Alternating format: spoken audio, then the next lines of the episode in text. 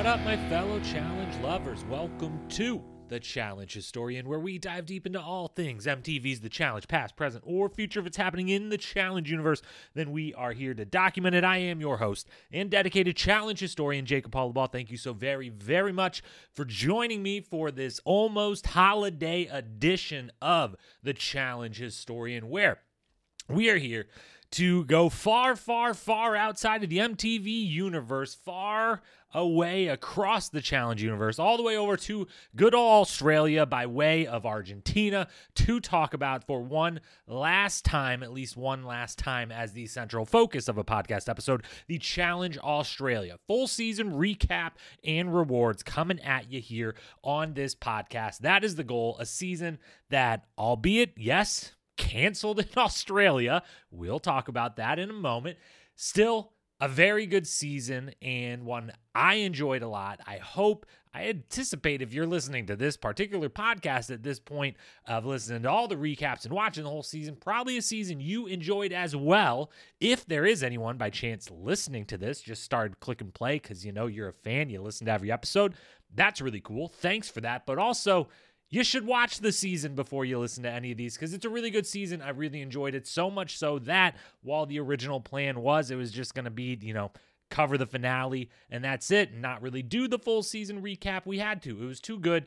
Everyone in the cast especially deserves much more attention than we had already given them. So here we are, full season recap and awards coming at you. Before we begin, the only programming note is we are headed into the holiday weekend, and then the following weekend will be a double holiday for your host here. Not only will it be New Year's, but also uh, one thing you should know about me, big sports guy, and in particular, one team that I care about more than anything else in the world of sports or pop culture, and that is Michigan football. So a big double weekend coming for me with them playing in the playoffs on uh, New Year's night. So hopefully it goes much better than last year. Fingers crossed. But anyway, so back-to-back holiday weekends for all kinds of different reasons. So for the next two weeks, the only guaranteed podcast you're going to be hearing are the Ride or Dies recaps. I do not believe the show is taking any weeks off, so obviously we will not take any weeks off of covering it, but it may just be Wednesday nights for the next two weeks. We'll see if something else slides in there.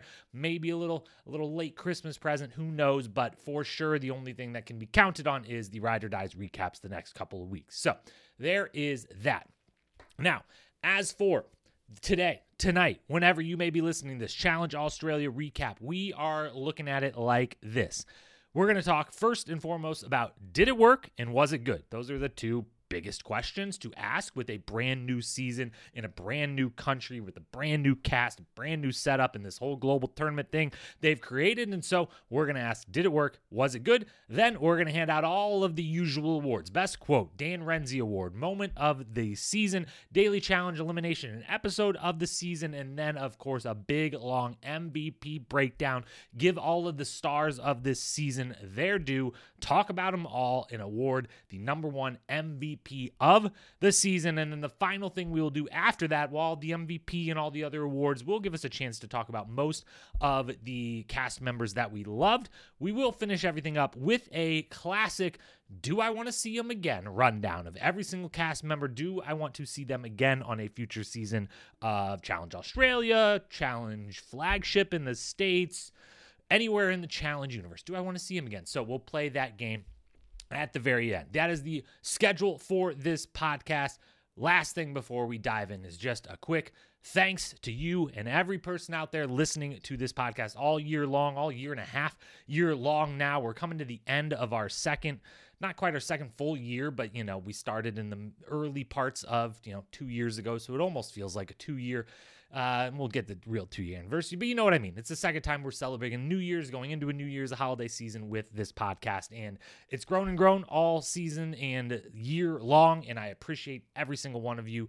I love every single one of you. I can't believe that anyone listens to this, let alone all of the ones of you that do. So thank you so much for that. And as always, while most of you have, hit that follow, subscribe button. If you haven't, that helps me out a lot. And more importantly, if you want to talk challenge, I love talking challenge. That's obvious. I think that's obvious to you if you listen to this podcast. So Instagram at Challenge Historian. Let me know anything you want to talk challenge about. If you ever have anything that comes up, you got to fiery opinion about the latest episode of Ride or Dies and you don't have that challenge friend to talk about it with, hit me up. Send me the D Ms. I'll talk about Challenge all day long, any season, any episode, any cast member, anything Challenge related. So thank you all for being out there. Thank you for listening. Hope you have a wonderful, happy, safe, and warm. I'm in Chicago right now. It is not warm. I hope I, I hope plenty of you listening live in all the wonderful states that are frigid right now, but also I hope that all of you have traveled away from all of the northern half of the country states and even some southern half of the country states that are just absolutely mind-blowingly low temperatures right now. So stay safe, stay warm.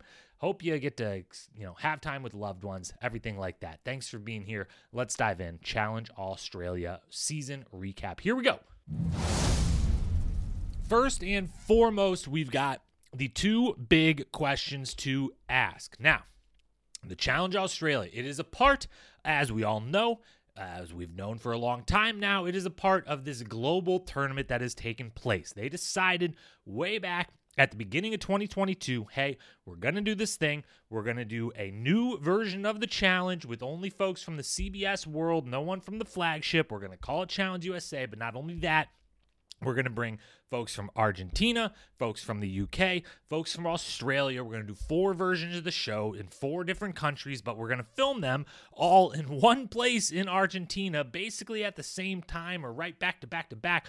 Plus, we're going to throw a flagship season in there, five seasons in the same location, basically with the same sets, games, everything like that. We're going to take the winners from those five seasons, plus some others. We're going to throw them in a thing that they at first called War of the Worlds until they realized, oh, wait, we literally used that name before. I forgot the flagship even existed. Like, how did they?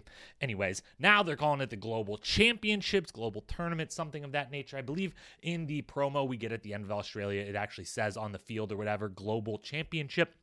So it's this whole big thing they've concocted. And did it work?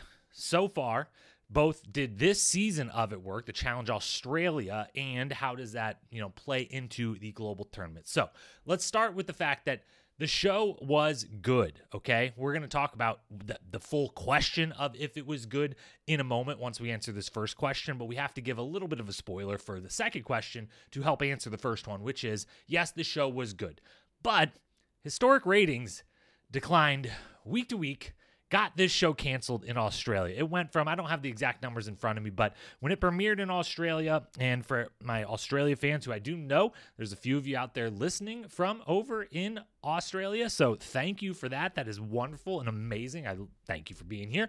Um, but, uh, you know, you were the only ones that stuck around and watched this show over there in Australia because it went from something like two hundred fifty thousand or something like that viewers the very first night to by the sixth episode, sixth or seventh episode, it was down to like eighty thousand viewers or something crazy like that. So just precipitous drop to the point that they then, I believe it was at the epi- after episode six, which they were releasing them two at a time. So three weeks into this experiment, it got axed and it went from the actual like cable channel there to the streamer only version of the cable channel there. And while for us here in the States, that might be like, oh, it went from C B S to just Paramount Plus. Like, that's not so bad. Like, streaming's taken over. I don't think, although anyone in Australia listening, you can D M me, correct me if I'm wrong, it's not quite the same thing over there. Like, it got dumped to V O D is basically the analogy. If I could go like ten, fifteen years back in time, the see, episode seven through ten got dumped to video on demand over in Australia. Like, we can, we're not putting that on live T V anymore. Literally no one is watching it. And by if we give it four more episodes, literally zero people will watch it at the steep drop off it was going. So that's not good. Um, but, you know, Uh, we covered it all season long and for a reason, because it was still a good show. More on that later. It was good for us U S fans. The problem was, it seems like the little bit I know about the reality fan base in Australia and the little bits more that I have picked up from hearing others that actually know that fan base or a part of that fan base talk on social media is they were looking for a little more drama and a little less sport. And they got served some nice, hot, fresh, sport-centric U S challenge, which is a thing that even us in the States have really riled against in the recent seasons of the show and have not really loved. The, you know, we like the original sportification of the show, but not the most recent, now it's a professional sportification of the show. And over there in Australia, it seems like they weren't having any of that. And also the fans they were bringing in in Australia but based on the shows they were pulling these cast members from, we're not prepared to watch this heavy competition show. Look at where the players came from for this season. It's like not exclusively Bachelor by any mean, but it's like almost half Bachelor, if not more. Let me quickly read through all the shows that everyone came from here. So Ninja Warrior, Bachelorette, Master Chef, Bachelorette, Love Island, Big Brother, Married at First Sight, Australian Survivor, I'm a Celebrity Get Me Out of Here, Australia's Got Talent, Professional Boxer, Actress and Influencer, Love Island, Bachelor, Married at First Sight, Boxer, Olympian, Bachelor, Bachelor, Bachelor, Survivor, Bachelor. Okay, so there's a couple Survivors, there's one Big Brother, there's a couple professional athletes and an Olympian. But then there's like seven or eight Bachelor folks. There's two or three Love Island folks. There's a you know a Master Chef. A, I'm just a celebrity. Couple of folks. Married at First Sight has two different people on here. But man, Married at First Sight, absolutely cooking over there in Australia. Ryan and Sorrell, both from Married at First Sight. Unfortunately, it looks like they were on different seasons. Man, that would have been Ryan and Sorrell getting married at first sight. Sign me up. Send them back on whatever season Married at First Sight Australia they're on and just put Ryan and Sorrell. That's the only thing you need for the whole season. I'm watching. I know you are too. Anyways, so back to it here. So they're, you're pulling all these people from all of these shows that aren't the sports side, that are mostly the dating shows. But sixty, seventy percent of your people are coming from dating-specific shows. That's what the fans over there are used to. They're used to the drama, not the sport. And then we serve them, although a show for us, drama-starved U S fans were like, dude, this show goes hard. Like, let's go. These women are eating this up. Like, come on. We're loving it. We're, you know, digging everything. Australian fans seem to be like, this is this is pretty pretty low-grade stuff for us. This is there's a little too much sport here, and there's like this. If you think this is drama, you have another thing coming. And we in the U S are like, yeah, we're that starved. We're that hungry. This is plenty enough for us. So that's kind of where it fell. I think U S fans probably feel much more positive about it than Australia fans being introduced to it for the first time. Then let's get to the fact that it ties into this global tournament. So, well, the, the show does work, but it obviously didn't work in Australia, which I don't know if they're going to try it again then, or if they do, how they're going to go about it, streamer only what, I don't exactly know. But we'll talk about why it was good here again in a moment when we answer that question. The other things about does it work, though, is, is this is not just one season, a one-off thing that they can just scrap right away because it ties into this global tournament, which I don't think the global tournament works. And I'm saying that before we've seen even a trailer, even an official cast. I mean, we've we've seen the official cast, but the true official official cast for the global tournament, I don't think it works. I'd rather that these other shows just be in their own silos of the universe. And if people are awesome and they want to cross over to the U S version, fantastic. If four years down the line, after four plus seasons of, you know, Challenge U K, Challenge Australia, Challenge Argentina, or whatever other countries they want to do, then they put together a like global themed, like let's bring a few of the all-stars of those seasons over to a U S one. Fine. Great. But it doesn't feel like it's working at all right now to go into this being we're going to do these other countries, these other silos, but with the explicit purpose of tying them all together immediately. And one, the cash prize doesn't seem two hundred thousand dollars. Come on. two hundred G's. I mean, they already shortchanged the Challenge U S A with only five hundred thousand instead of a million. They already lied to the Challenge U S A folks and told them it would be five hundred thousand for one single winner when it was not. And then it seems like I've been picking up in the last few episodes of Challenge Australia, there also was a moment where a couple people's faces told me that they too thought that it was too, if they won the show, two hundred thousand dollars for winning, and even if there's multiple winners, and they didn't totally realize the whole splitting the money sort of situation that was going to come about, and that they weren't actually going to get nearly really all that much money. They, you know, winning one hundred grand in the end, like that's great. I would take one hundred grand right now today for sure. I would go on the show for free and win and not need any money, but that's because I'm a super fan that does a podcast about the show. Okay, so not enough money.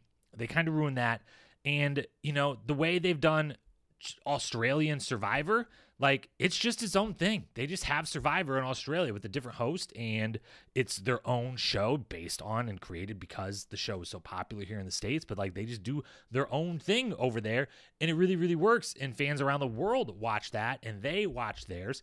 I feel like that's what they could have done. They could have done the Challenge Australia It could have been just for them. It could have been more heavy on the drama, less on the sport, its own thing in its own world. And yeah, five seasons into it, if someone is just a standout, amazing all-star, maybe a Troy like goes on. He's like, I won three of the first four seasons of Challenge Australia because no one around here really does the sport part of it.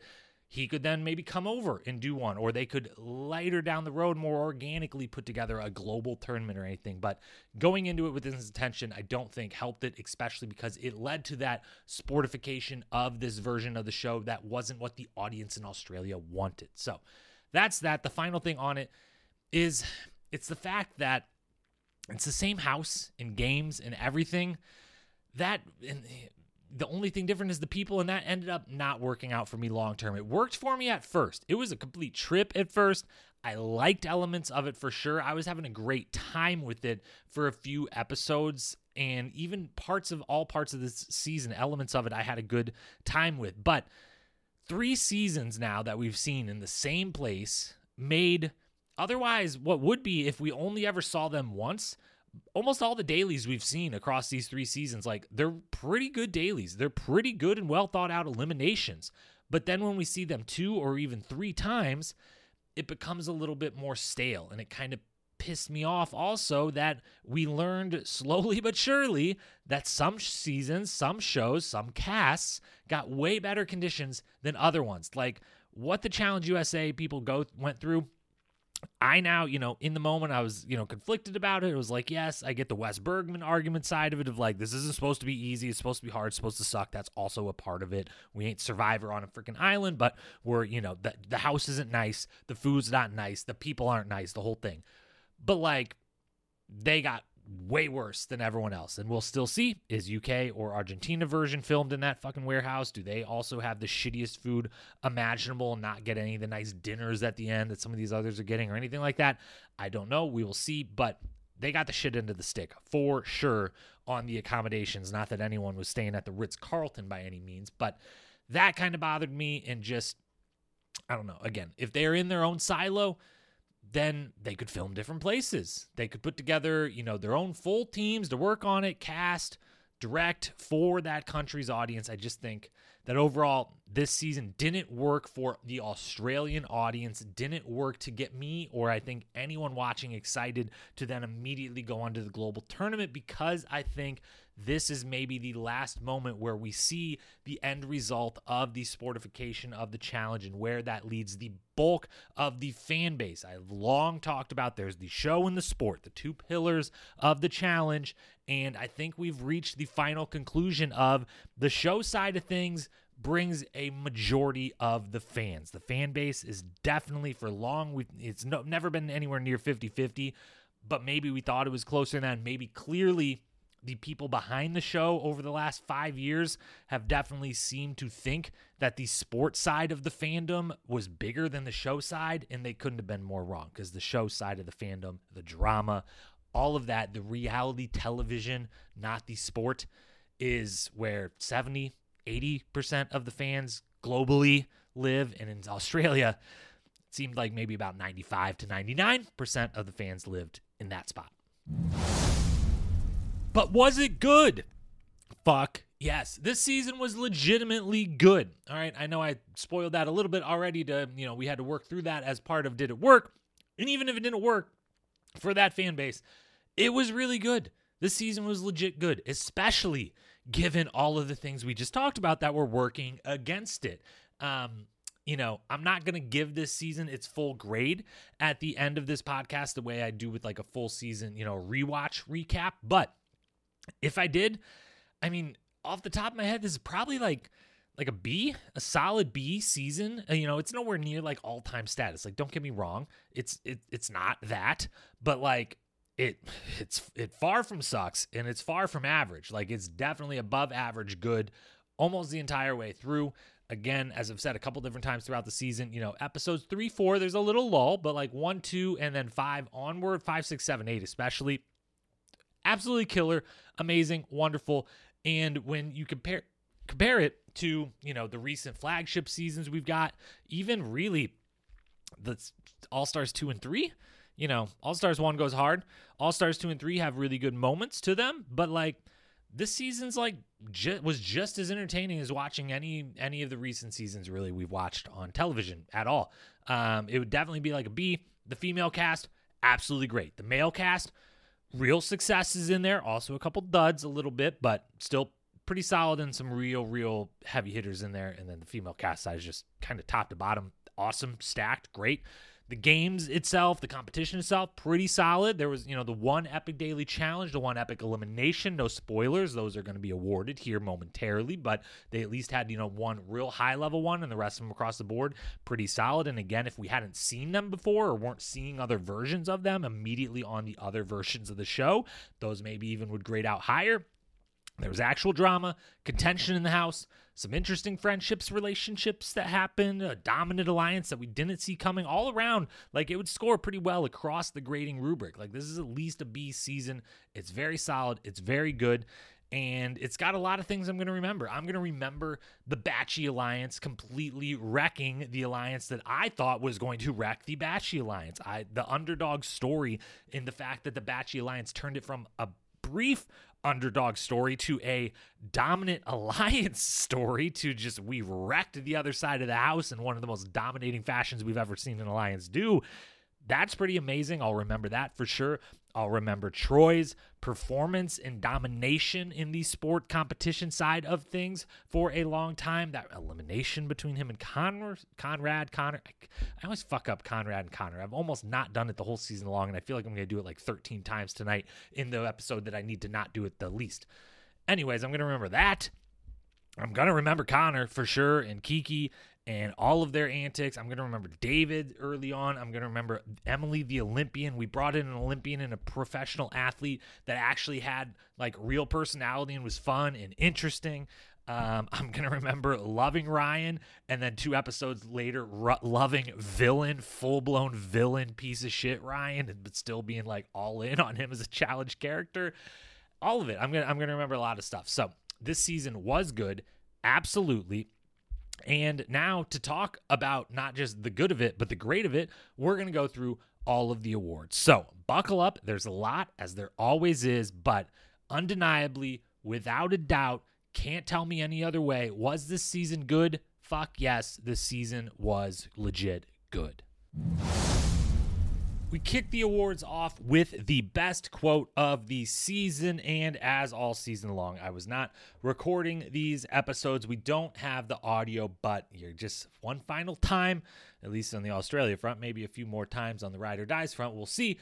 You're going to have to deal with me just reading the quotes and describing them to you. So we've got five nominees here. I will mention overall, quote-wise, it was a little light of a season, but I actually think that's a positive because that means that the show isn't relying on the quips and the quick witty phrases and the talking shit in confessional, because it actually has some talking shit in real life that we could see and watch go down. So it's not always a bad thing that a show doesn't have as many awesome quotes throughout it. We still need a few, and we got a few. Here's the five nominees that ended up in chronological order by episode. First, Kiki in episode one, quote, "People think that I'm a makeup-obsessed, fashion-obsessed bimbo, which I am all of those things, but I'm also someone who is incredibly determined. I'm strong, and I'm not afraid of anything, and I really want to prove all of those people that doubt me that I'm capable of winning," end quote. One, that was great. I loved it. I wrote it down. It was like one of the first notes I took. It was one of the first quotes. Usually they, they do a really good job in the editing booth with picking like a banger of a quote to confessional to start seasons off with, because I think this honestly was one of the very first confessionals we saw. And then it's very prophetic. It few, proves to be true. She goes on to win. So that's very good. Nominee number two, David, in episode number two, on Connor and Jessica's relationship, quote, "Connor's head is so far up Jessica's ass, he's basically a hemorrhoid," end quote. And again, remember, all of these people are saying it in much more fun Australian accents than me speaking, so it sounds even better coming out of a David's mouth who has the flair for the drama, who has the great accent, all of that. So that one's really good. Third nominee, Emily in episode oh five, on being at the bar or just interacting with the Batchy crew in general, quote, "I'd rather stay in my bed. I'd rather sleep. I'd rather cut grass, paint a wall, do a poo," end quote. And frankly, maybe they say do a poo in Australia, but we don't here in the States, and we should, because do a poo is flawless. amazing, wonderful. Emily, I love you so much. Fourth nominee, Brittany, in episode seven, on puzzles being in the Daily Challenge. Quote, I haven't done a puzzle since I was ten years old. The biggest puzzle I've had to work out is how to get and keep a boyfriend. End quote, which appreciate the honesty, Brittany. Loved that one. And Brittany again comes in with number five, or nominee number five, from episode oh nine on Conrad versus Troy in pole wrestle. Quote, it looks like Conrad is that character Bowser from Mario Kart, you know, the big angry turtle. At this point, I'm not worried about Troy winning. I'm worried about Troy coming out of this alive. End quote. And when you drop a Mario Kart reference, and it's a good one and an apt one, and it's during maybe, possibly, I don't know, we'll get there in a few awards, but maybe the best elimination of the season, you win quote of the year. So congrats to Brittany. Plus, she had two of the five nominees. So, you know, those stack on top of each other a little bit. They're not supposed to, but they do. So Brittany, for her Bowser analogy, wins the quote of the season. But does she take home the coveted Dan Renzi Confessional King or Queen of the Season award, of course, named for Real World Miami's own Dan Renzi, the original Confessional King of the Challenge world, way back in the earliest seasons of the show, the best seasons of the show, some would say. If you're fans of those seasons and have never listened to my rewatch series, shameless plug, you can go back and listen to those over this holiday season. Dan Renzi Confessional King or Queen award for the Confessional King or Queen of the Season. Now, David and Cyrell had a shot. They just weren't there very long, but they definitely did some work in that confessional booth for the couple episodes that they were each there. Then we've got a top five. Brittany does make the list. I mean, she had two of the five nominees for Quotes of the Year. She was delivering for sure, but it was a little feast or famine with her. Those two nominees were really, really good. It wasn't a ton else outside of that. Number four was Kiki. Kiki delivered in a big way, absolutely, for sure. We're going to be talking a lot about Kiki the rest of this podcast episode. You bet your bottom dollar.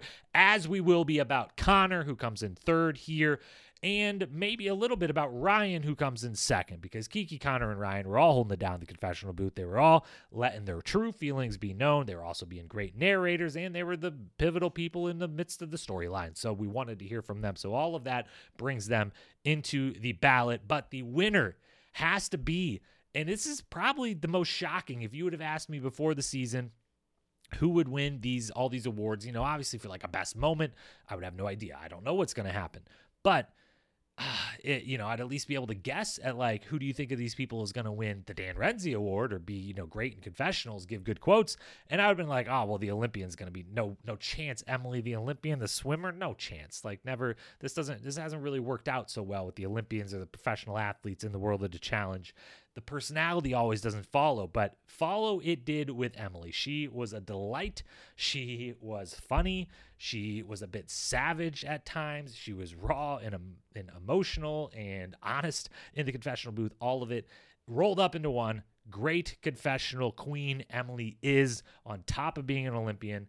And thankfully, we can say at this point, it's no longer spoilers. Uh, it's just, you know, I think casting news is fair game at this point. If you don't know, you now know. Emily did make it as the second woman from the Challenge Australia, the non-winner female of Challenge Australia, to go to the global tournament. So very excited about that. Give her a quick and immediate redemption, because as you'll find out at the end of this podcast, she is definitely one of the ones in the yes, I want her back column of things. Emily, congrats. You are the Dan Renzi Confessional Queen of the Season. Moving to best moment then. Now, while unless they really rise to like there's no argument against it, we try to move as many of, you know, the Daily Challenge or the elimination moments into their own categories that are coming up immediately after this one. Sometimes those rise to such a level that they even have to be considered for the moment of the season. But there is one, the obvious, probably obvious to anyone listening, one that we're going to talk about shortly in Best Elimination that probably should be here in Best Moment Award in general, but I kept it out. And uh, because I wanted, you know, the Challenge Australia fans desperately wanted a more drama-filled show. So I didn't, I wanted to honor that by not bringing any of the sports stuff into the Best Moment category, which is supposed to be the crowning achievement of the show side of things. So that's what we're going to make it. Five nominees here. First one from episode one. The entire bed mishap between Audrey and Cyrell, plus leading into Cyrell yelling at Grant in the bar for no real reason, but everyone literally standing in a full circle around them, watching enthralled, as if literally as if they had popcorn in their hand and were just watching some incredible T V or movie play out in front of them. Everything Cyrell did in episode one rolled up into one. Her and Audrey, the whole, like, I used my shoes to claim this bed. Well, like, shoes don't count. Everyone else did jersey. Both women kind of being right in the situation, leading to just a great argument. And then, again, Cyrell, we we never got a great explanation for why she was so mad at Grant um, in that moment, or why she chose him. But it just seemed like she wanted to yell at someone, and everyone else in the house wanted to watch someone yell at someone and was happy it wasn't them. So that's what we got. That's nominee number one. Nominee number two. Episode number two, David starting all of the little rumors, and then specifically while the rumor mongering was, you know, like a long segment of the show and all together is the nominee here for the moment. If we had to pick the specific literal moment of the segment and moment, it's, you know, he drops his little rumors on a couple people and then pulls out out of nowhere, just flings open the big old dramatic fan, waves it a couple times, just adds as much drama and spice to this reveal of his fake rumors that he can, and then does the little walk away in his eight inch heels. Incredible stuff. David was a tour de force. It, you know, as I said, when covering those episodes, it got to be a little too much for me. And so it was almost the exact right amount. By the time he got eliminated fairly early, I was like, I love David now. I feel like if I would have got ten episodes of him, I maybe wouldn't have always loved him, but he was great. That moment was great. Deserved to be nominated. Number three, episode five. We fast forward a little bit. You'll notice episode one and two, both incredible moments, deserving a moment of the year nominations. Episode three and four, not to be found. Again, there is that little lull in the season, but then things pick back up in a big way. Third nominee for the moment of the season, the barbecue fight. Brittany and Emily, plus some others who were involved before, after, all the different conversations that came of it. But really, if you narrow it down, just the conversation between Brittany and Emily and the fact that we basically had the two factions of the house. They came together for the grilling. The guy side of the factions came together to like share in the grilling duties, but then they split up while they're eating. Everyone's dressed up real, real nice. Brittany's suit in this situation is amazing, looking good. Everyone's looking great. And then we get the little conversation, Emily, and I believe it was Conrad maybe on the side. Brittany overhears, has to chime in. Emily chimes back. Whole thing goes to shit. It's wonderful. It's the type of stuff that good, casual, as we talked about when it happened, just that good, casual, below the line type of drama and arguing and yelling and disdain for each other. That makes The Challenge great, makes a lot of reality television great, that we don't have to feel guilty about watching or, you know, taking part in as fans. And it was just all top-notch stuff. Really, really loved the barbecue fight. Fourth nominee then, coming off the barbecue fight into episode six, the little kind of finality of that fight bleeds over into Conrad versus Ryan, almost actual physical fight in episode six, as they go out to celebrate on a boat for Brittany's birthday. Whether the fight is what caused them not to, or it was the plan all along, they almost get in a fight in the driveway. It's fantastic. It's great. I love everyone's attitude about it. The just classic fight of like, you're proud that you get into fights. Well, you would never fight me, and you're not, and you're proud that you would never get in a fight. Well, you're proud you would get in a fight. And like, that's lame too. And just no one's winning this. No one looks good in this, but also everyone is entertained by it. And whether it's Ryan's fault that they don't go on the boat for Brittany's birthday, we'll never totally know. But uh, I don't think it was. But the fact they were able to paint it out as if it was, it makes this, you know, rivalry between the two factions even better. Fifth and final one then, and the winner of the best moment of the season. The one, the first moment I will think of, if you tell me Challenge Australia, you just say Challenge Australia in your head. The first thing I will think of is Kiki cutting off her G-string in the final. Kiki on that stationary bike being like, yo, like, I didn't know we were starting a final. I was in the power position last night. I was the only one not dressed up to compete last night in elimination. I was wearing my regular outfits, which for me means I'm wearing a G-string. Now I'm still wearing it. Now I'm sitting on the stationary bike, and I'm going to be for hours on end. This gots to go. Give me some scissors. And the fact that they also were like, yeah, of course, like, we're, thank you for doing that, by the way, like, spot on. Good producing there, being like, yeah, we'll give you scissors. Here you go. She cuts it off. And I guess maybe, maybe we don't see, maybe they give her some like replacement underwear at some point, but like, seems like she goes the full day commando and goes on to win the championship, win that one hundred K. So hats off to Kiki. That is the moment of the season. Now for the sports side of things, let's talk Best Daily Challenge. Three get nominated here in order. Episode six, Getting Tired. This is the ghost town, you know, puzzles for points, pick up the tires, take them back, starts with the swim. And this one was one, it was, I think, it, I don't remember it for sure. I should have pulled up. I think this might have won, this the same version of this might have won Challenge U S A's Best Daily Challenge, possibly. And this version was even better. It was so much fun. It was so interesting. The whole season flipped on this one with, you know, Grant, Ryan, Ryan and Sugar, Grant and Emily, you know, com- coming in last and third to last, second to last, whatever it was, you know, totally botching that original puzzle. And the whole season flips in this moment. As long as those two don't get last, their side of the alliances can still make a comeback, can still switch the power back into their favor. As we talked about when we covered episodes five and six, as long as they don't come in last there, neither of them goes into elimination, because if someone else comes in last that's in the Bachelor Alliance, which is everyone else other than those two teams at that point, then whoever wins is probably not, or whoever got last is going to be like, yo, don't give me one of those two stacked teams. I don't want to go home. Give me our weakest team within our alliance. It's fine. We still have the numbers. And neither of them would have went in there. So the whole season flips. It's close, competitive, interesting ending.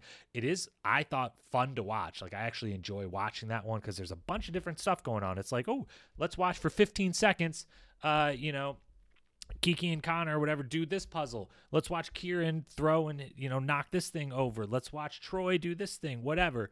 Um, so it's very nice, fast paced. It's engaging. It's fun. Loved everything about it. Second nominee, Runaway Ride, episode oh seven, number seven. That is, that's just how I read them on accident. When I look at my notes, that's how I write them. Anyways, this is the balls in the bus with the memory puzzle on the outside of the bus. And this one was fantastic. It was great.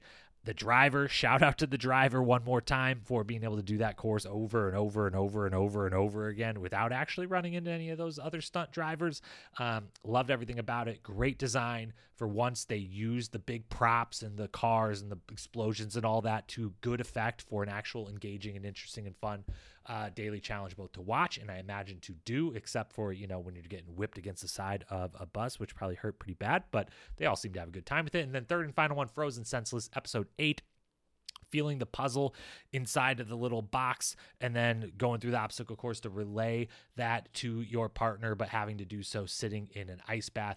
Liked everything about the design of that one. As I said then when we covered it, felt very Survivor-y, minus I don't know that they would throw an ice bath in the middle of the Survivor one, but uh, I liked it for that reason. And so that is the third and final nominee. But of those three, Getting Tired, episode six, the ghost town, uh, that should become a challenge staple. Do a night challenge where you got to go to a fake abandoned town and do a bunch of different puzzles, four points in a two hour allotment. I just love everything about it. I think it works. It's two for two now. I don't know if we're going to see it on Ride or Dies, but I honestly hope, as much as I would like to see new things, not all the same things on each of these seasons, I hope we get to see the ghost town puzzles for points or daily challenge on Ride or Dies at some point. So that wins the Best Daily Challenge of the season, possibly making it two for two in winning this award. I'll have to go back and check Challenge U S A. Second one then of the sport awards, then Best Elimination. And I mean, you know, you know where this is going. Let's talk about the two honorable mentions, because there's at least deserve to be mentioned as honorable mentions. Sugar versus Emily in Balls In, specifically Sugar versus Emily, not Ryan versus Grant. This is, there was a one side of that equation that was good and one side that wasn't so good. Uh, guys, not great. Sugar versus Emily though, great. Unbelievable Balls In performance. We haven't seen a good competitive Balls In in a while, as we talked about when we covered episode six. So watching those two professional athletes and Olympians go at it in that very, very close battle, would have loved to see them get to do the tie-breaking round for it all.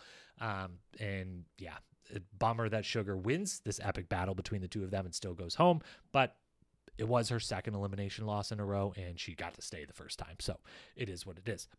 Second honorable mention then, Connor and Kiki beating Emily and Marley in You Move, I Move. One, I really like this game. I think it's a really fun and interesting game. I liked it when Tori and Devin beat Kayla and Sam in the first episode of Ride or Dies. I liked it when Connor and Kiki won, and it was a big upset.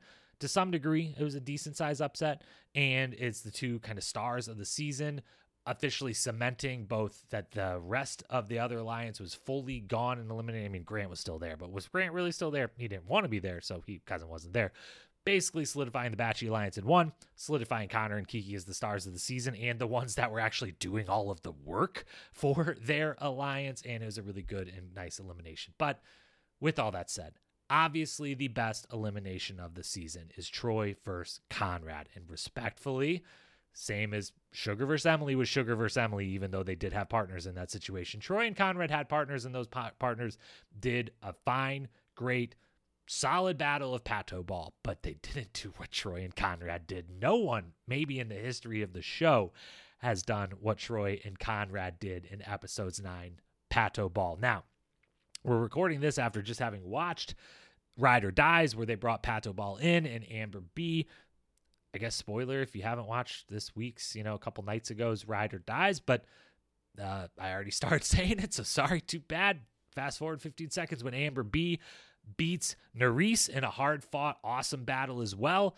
Um, you know, Pato Ball two for two, but boy, Troy versus Conrad. Let's just be real here. Like, I'm, it's gonna take a while. I'm not gonna, I'm, I'm not gonna go on, you know, out there and say this was the best pole wrestle we've ever seen. That would be too quick of judgment to say that. I haven't thought through it all. As I said when I did that episode podcast, though, the most brutal pole wrestle we've ever seen, like, it's gotta be, right? Like, Troy, Conrad beats the shit out of Troy.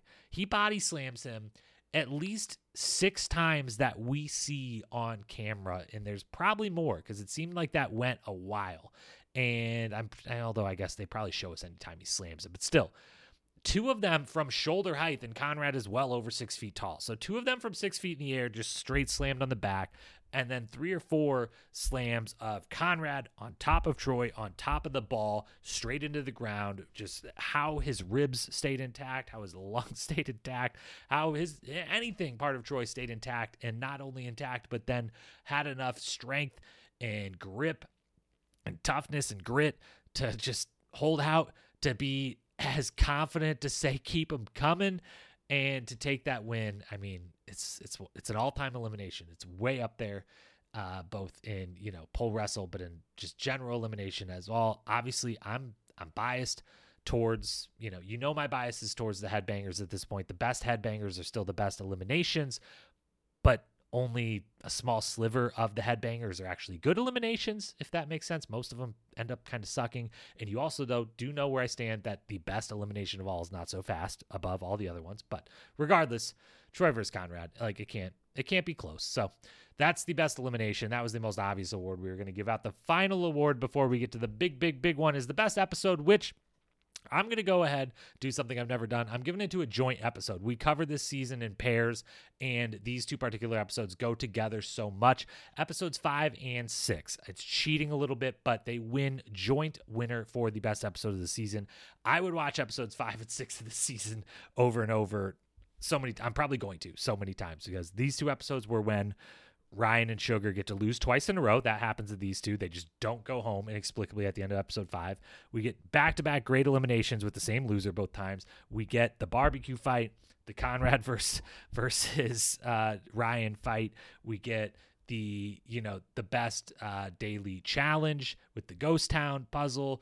We get so many good things in these two episodes, and it's, you know, the whole season. You know, it's the middle of the season, so things flip, sure, but It the whole thing turns, and it's like, oh, the Bachelor Alliance has, you know, they got a little momentum here, and then boom, they've just won the season here, or someone from their group is going to win the season, and now the people that we thought were the front runners are all gone, and just everything about it is so, so good. So episodes five and six jointly win the best episode award, and now we get to the one that matters, the season M V P.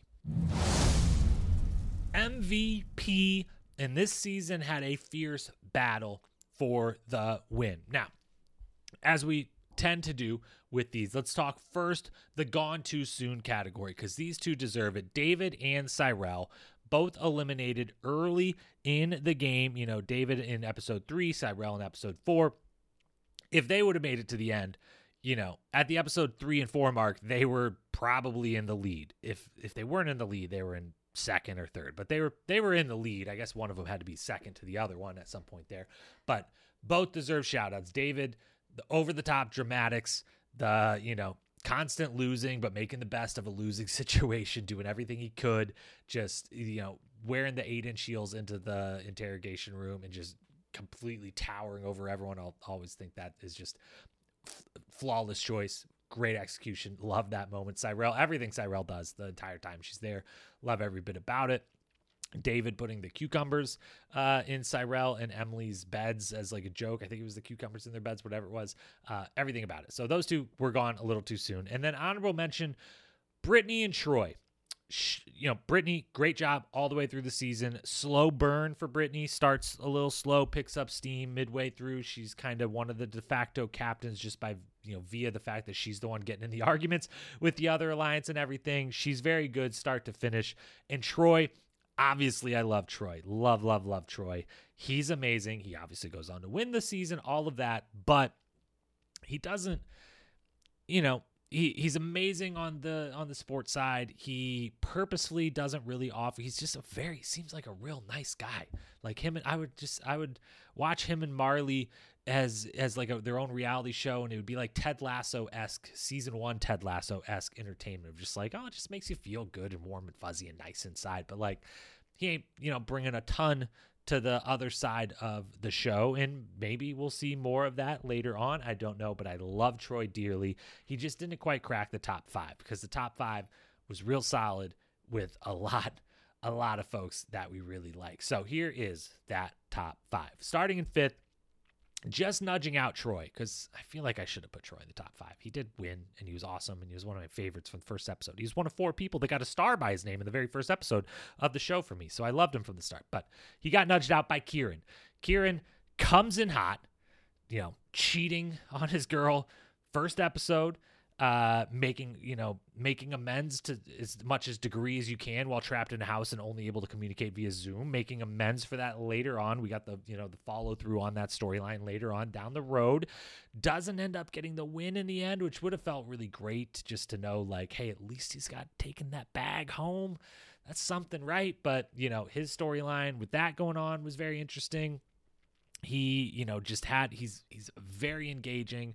He's, you know, got that that personality you could see bubbling there. I could see why he's been a star on his previous seasons, and maybe now he's trying to like, you know, curtail his his, his worst inhibitions, which got the best of him the one time here. Um, but he's clearly a reality T V star, and uh, he does really, really well. And, you know, he gets some important victories near the end of the season. The whole thing, loved everything from Kieran. I hope he's been able to, you know, work through the uh, the relationship issues that he deservedly had after the unfortunate cheating that he does. Uh, but I would be excited to see Kieran again, which, spoiler, because we're about to talk about every one of them in that light in a moment. But then number four, Ryan. Ryan was my initial favorite. Episode one, I was like, I'm all in on Ryan. By episode three or four, I was like, I'm all in on Ryan, but I don't support Ryan necessarily. He's a dick. Uh, he seems like he either just, the situation has led for him to suck, or maybe he sucks, but either way, I fucking love him and I'm entertained by him and I want him on every season of The Challenge until I'm over it. And I don't know that I'll be over it that soon. I, he was so great. I enjoyed it so much.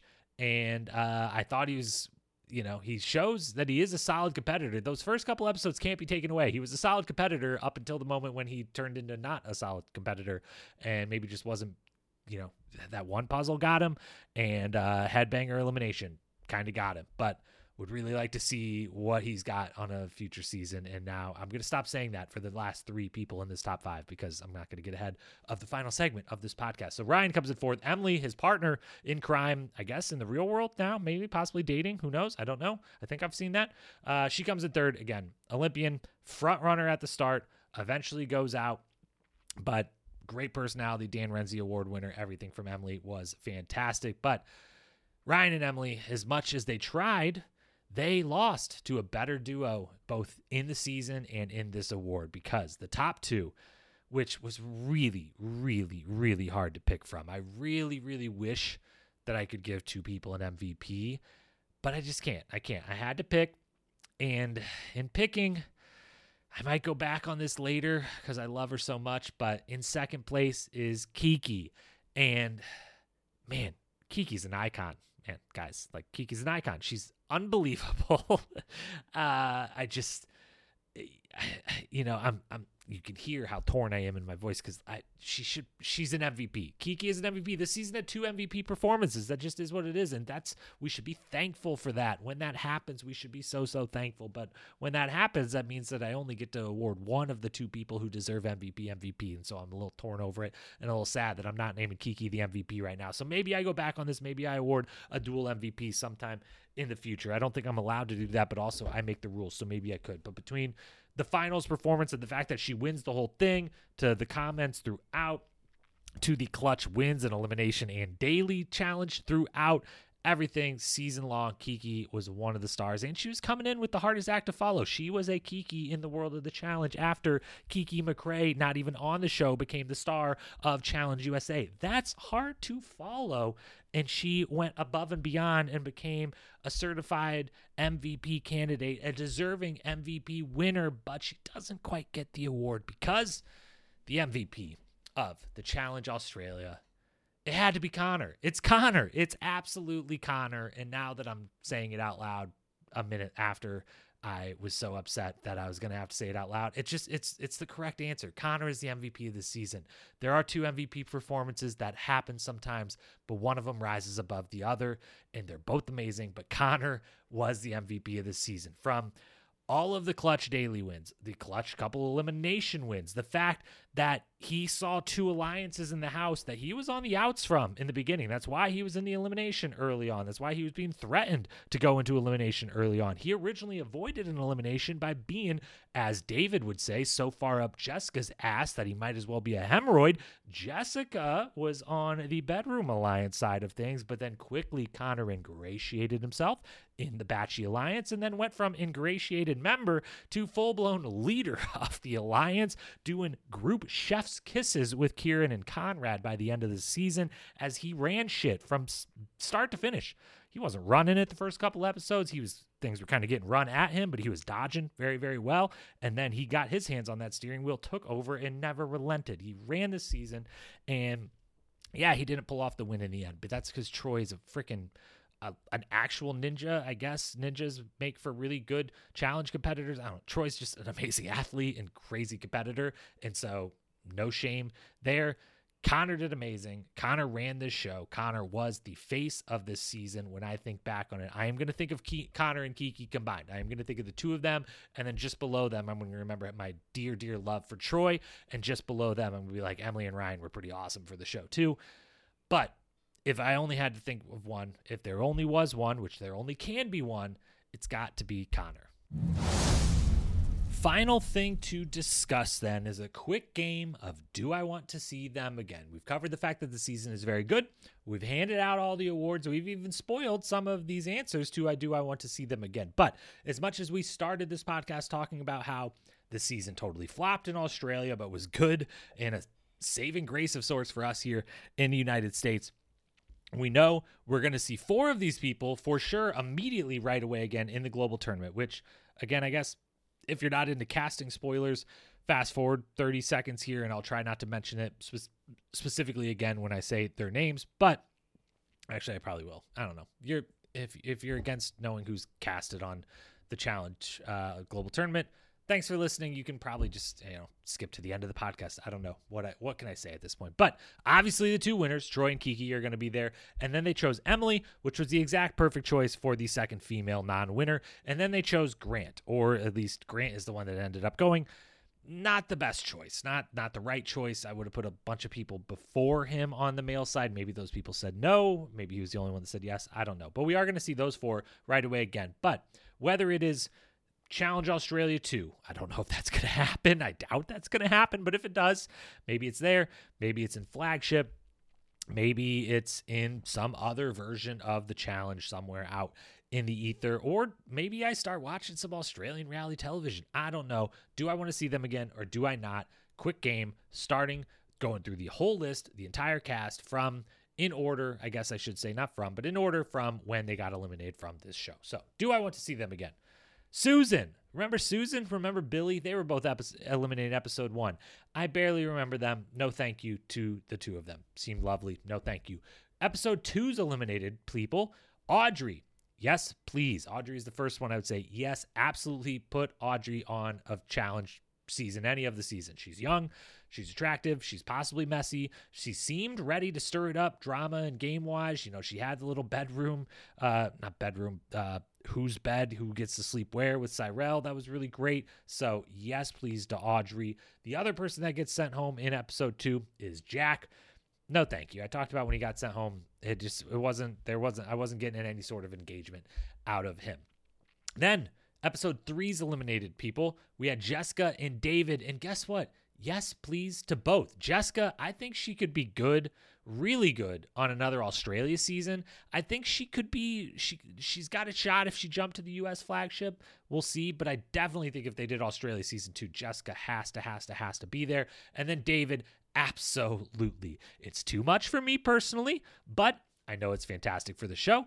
And I love it until I've had enough of it. And now that I only had the three or four episodes here, I'm ready for some more David. So put him on another future season. Then we got our episode four eliminated, folks. Johnny, no thank you. No more needs to be said. Cyrell, on the other hand, maybe. She's one of the only maybes I had. I was really torn on this one with Cyrell. She was amazing. I loved Cyrell. Amazing. So great. Uh, M V P frontrunner, three up, four episodes in when she got eliminated. I just worry that this was the exact right amount of Cyrell for me personally, and that she eventually may have fallen into that David category for me where I'm like, I know this is really good for the show, and I understand why you've got a ton of fans. I respect you. I love you. I just only want three episodes of you, not ten. And so maybe I got the exact right amount of Cyrell. So I don't know. I'm torn. I'm a maybe. I'll lean towards yes because I shouldn't cop out and say maybe for anyone. I'll say yes, but we, we would see. Maybe only one more time. Then episode six is eliminated couple because they weren't eliminated in episode five. They got to come back and get eliminated a second time for no unexplained reason, which we're not going to talk about again on this podcast, but still makes no sense and still ruins my entire faith in the game. Oh, well. Anyway, Sugar and Ryan. Sugar. This is my other maybe. This is my other maybe. I had three maybe. Oh, fuck. I had four maybes on this list. Man, I was really indecisive when I wrote this list. So, Sugar, I'm going to go with no. I'm going to go with no. I'm going to I'm going to I'm going to be man. I'm going to put my money where my mouth is, and I'm going to actually say yes or no for everyone. And Sugar, I'm going to go with no. She's a competitor for sure. She seemed to have some personality. That personality is maybe blocked from coming through by the group she was aligned with, sucking up all the oxygen in the room. Um So I take it back. I'd lean yes. I think Sugar, I think Sugar's got all the tools that are necessary to be awesome on the challenge, and she, we just didn't get to see it because she was kind of on the bottom of this alliance that was, you know, taking up all the storyline and all the airtime. So I'm going to go yes. I'm going to go yes. Full on yes for Sugar. Scrap what I said before. Then there's Ryan. Absolutely yes. We need good villains. And Ryan played one happily, it seemed. Happily. He was more than, she was cheery about being the villain of the season, and I loved it. Did he end up maybe not being that great of a competitor? That's possible. You could say that, but he made good T V one way or the other, and he did. He looked amazing those first couple of daily challenges. It was like, man, Ryan's going to run away with this shit, right? Like, Ryan's Ryan's on top of the world right now, and then he wasn't. And no matter where he was standing in the game, it was very entertaining.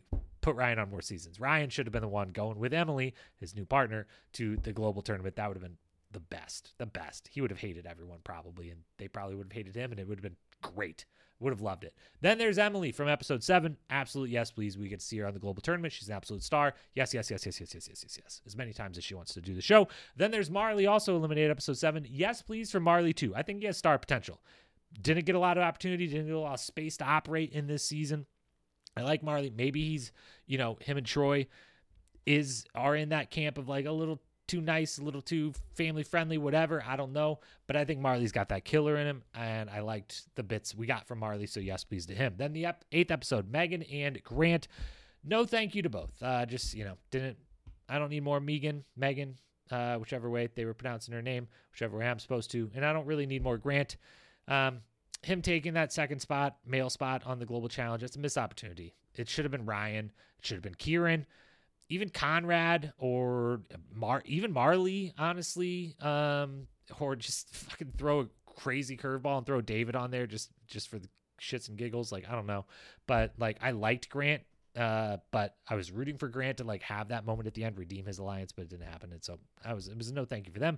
Brooke B eliminated episode nine. No thank you. Conrad eliminated episode nine. Also, maybe he was giving me the most of what I was he, like, he gave me most of what I was looking for out of him. I, I kind of pegged him in the first couple episodes as like, that guy's going to give us something. I know it. There's no way that guy's not going to give us something.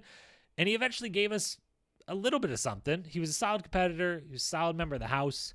If there was Challenge Australia number two, my answer would be definitively yes.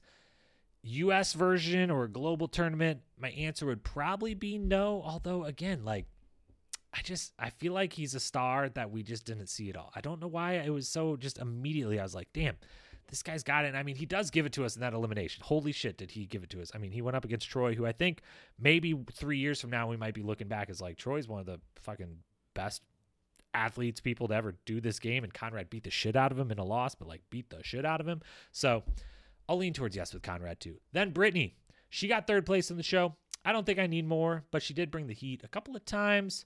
So I would go Australia version number two, yes. Anywhere else, no. Connor, third place, yes please. He's the M V P, enough said. Brooke J, second place, yes please. Teresa two point oh, anyone? Does anyone else see that? Am I the only one that sees Teresa two point oh when I look at Brooke J, when I listen to Brooke J talk, when Brooke J anything? Um, minus Teresa's initial freshman two season. Uh, you know, we're getting Brooke J a little later in her life here, maybe. I think she's in a relationship, married, something. I don't know. But I just get Teresa two point oh from Brooke J, and I want Teresa two point oh in the World of Challenge. So yes, please. Kieran, second place. Yes, please. He's got everything necessary, except for the fact, kind of what we said before, we maybe got him three years too late. Now that, you know, he does seem to maybe want to be a committed boyfriend and father, which is a great thing. And I support him, and I hope that he can be those things and be a wonderful man and husband and father and human being. I believe he can do those things. I'm rooting for you, Kieran.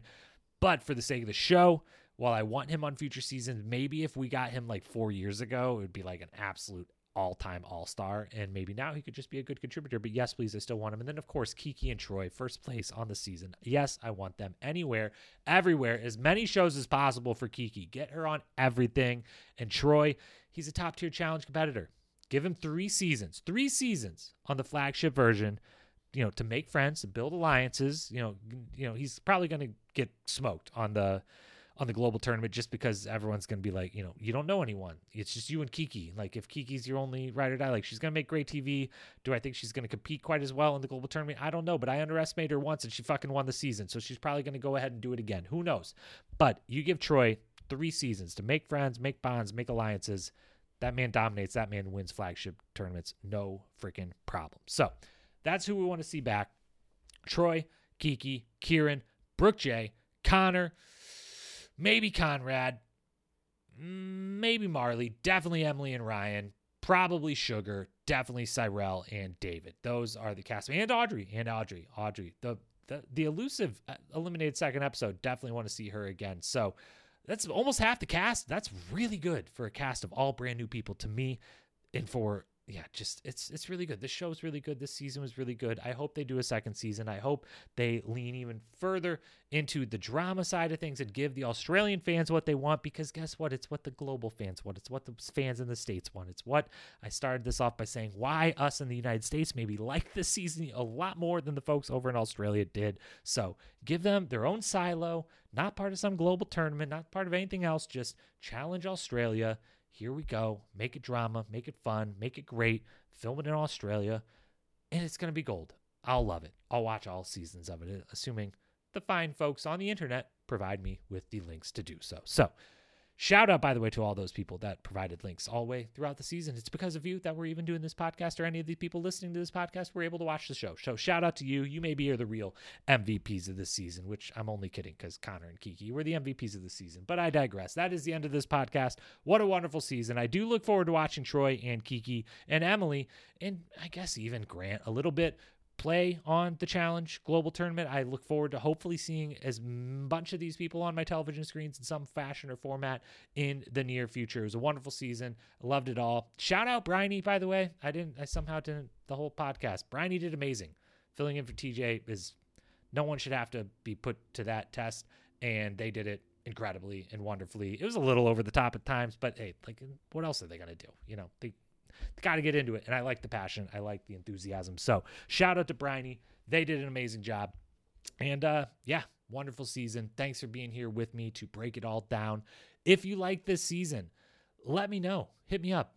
Challenge Historian on Instagram. Let's talk about it. Let's talk about maybe the reasons why the States liked it more than Australia did. Let's talk about who you want to see. Did I get it right with the, did, was Kiki the right answer? Was Connor the right answer? I think it was Connor. I think it was Connor, but let me know if I got anything wrong. So that's the Challenge Australia. That's it for this podcast. Again, we'll be back the next couple weeks covering Ride or Dies during this holiday season. Have a safe, wonderful, warm, happy holidays to you, your loved ones, everyone out there. Thank you so much for listening.